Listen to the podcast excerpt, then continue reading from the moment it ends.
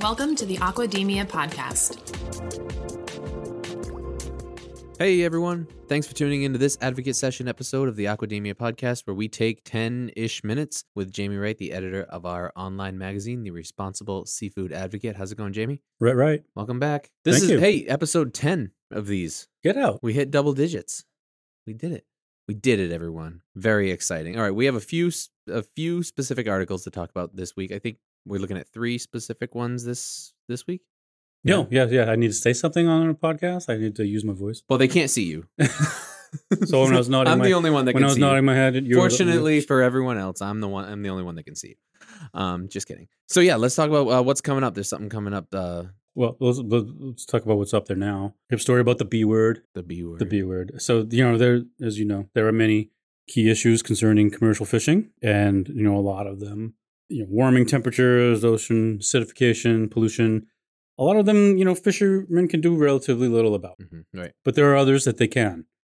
Uh, harvesters and others connected to the industry, they can do something about it, and that's one of them is bycatch. So you know, according that's the, to that's the B word. that's the B word. Yeah, yeah, yeah. so according to um, World Wildlife Foundation, bycatch makes up forty percent of the fish catch worldwide.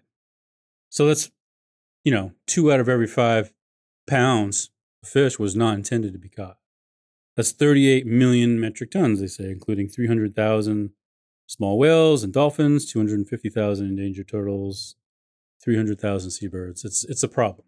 Um, one of our writers, Jen Jen Milner, who's uh, contributed to the Advocate for a few years now, she took a fresh look at bycatch reduction, but not you know through stacks and stacks of statistics like that, but through the eyes of a solution provider.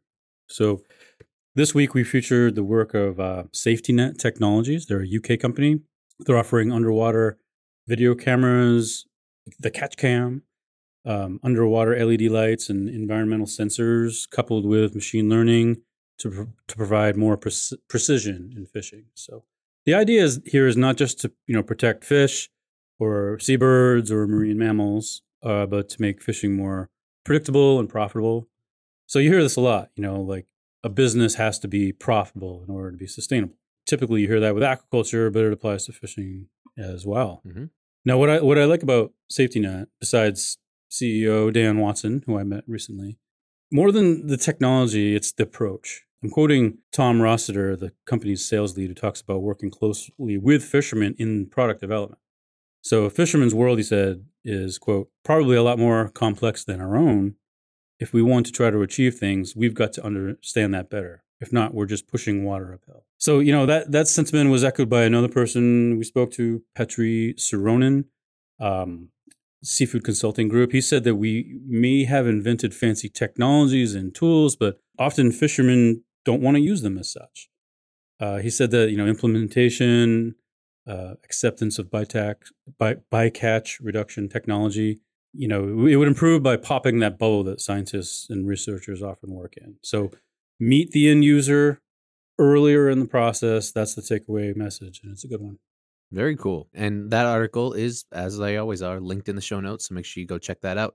Uh, what's coming up? What's on deck? Wind. So uh, we're going to be delving into a bit of a tricky issue here. Uh, another fishing story regarding like this potential collision course between offshore wind power and commercial fishing. Um, you know, I'm always fascinated by this scenario, Sean. Like when businesses and when business and sustainability collides. Like in the in the business we're talking about is making huge strides in sustainability, like fishing. You know, these these this business has already been transformed by regulations and restrictions, and you know, we, we saw something similar just recently with Pebble Mine Saga. So this that that proposed mine was going to produce copper, gold, other metals needed for a, a surge in electric vehicles. You know, which to many is a big advancement in sustainability. Mm-hmm. But at what price do we extract these materials? different side of it, right? The largest and most profitable salmon fishery in the world was right next door. So I think we can all agree that hopefully the right decision was made in that case. But it's like you know you have one sustainability interest actually competing with another. It's Right. That's interesting. yeah. So this development of wind power has some headwinds to face, Ah, if you'll pardon the expression. always intend your puns. This is a pun safe environment, is it? Absolutely. so, you know, we, we know there's a risk to birds, you know, whether the wind farms are on land or offshore. But offshore, there, there are many more risks, including noise, you know, which is known to be harmful to marine mammals, those sensitive marine mammals. Mhm. Um, I've seen some really cool designs for offshore wind turbines that would have an aquaculture component, Oh, interesting. say like a net pens arranged at the base. oh, cool. Uh, I met a person recently who was developing that technology. Um, you know, and I like that idea in theory. Um, some really promising out there's ideas out there, but again, you know, it seems like every great sustainability solution is there's usually a catch or some sort of trade off that we need Right. to make, which is a huge bummer. Yeah. Now, regarding our wind story, which centers on the Revolution Wind Project off the coast of Rhode Island, fishermen in the area are not happy about it. No. About an 84,000 acre wind farm on their fishing grounds, uh, to say the very least. So, we spoke to a marine resource economist as well, who questions the regulatory framework and the permitting process about offshore wind. Maybe this is moving a little too fast.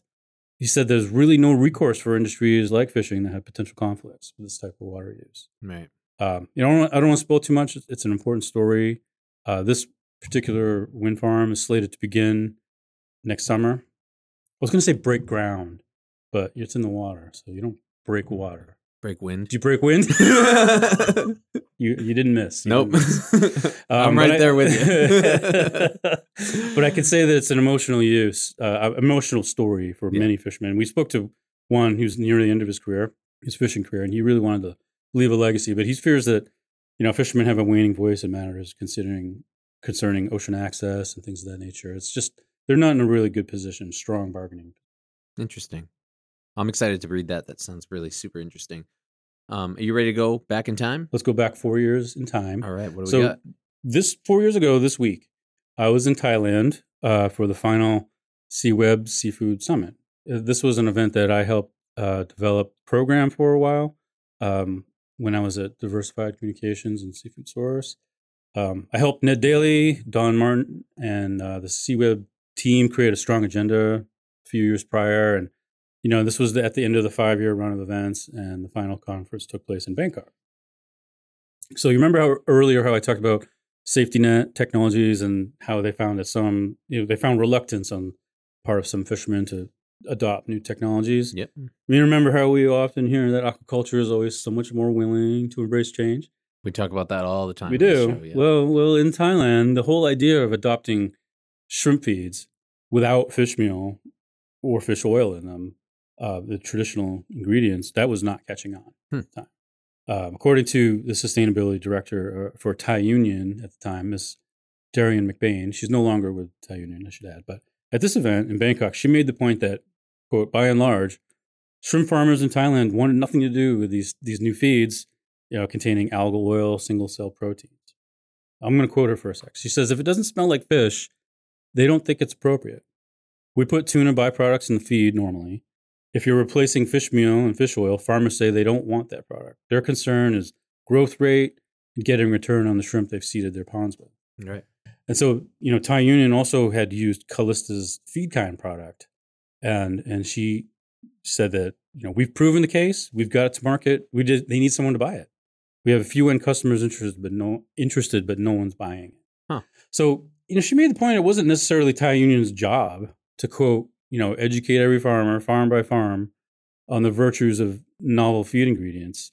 But I, I, I, whose job is it then? You know, it's a question like who's someone has to, you know, educate small scale farmers and you know the end users of their own products. So um, it was it was a really interesting conversation, and that was a really good event, the Seaweb Seafood Summit. I I do miss it. I'll tell you one thing, Sean, that I don't miss, and that's Bangkok in June.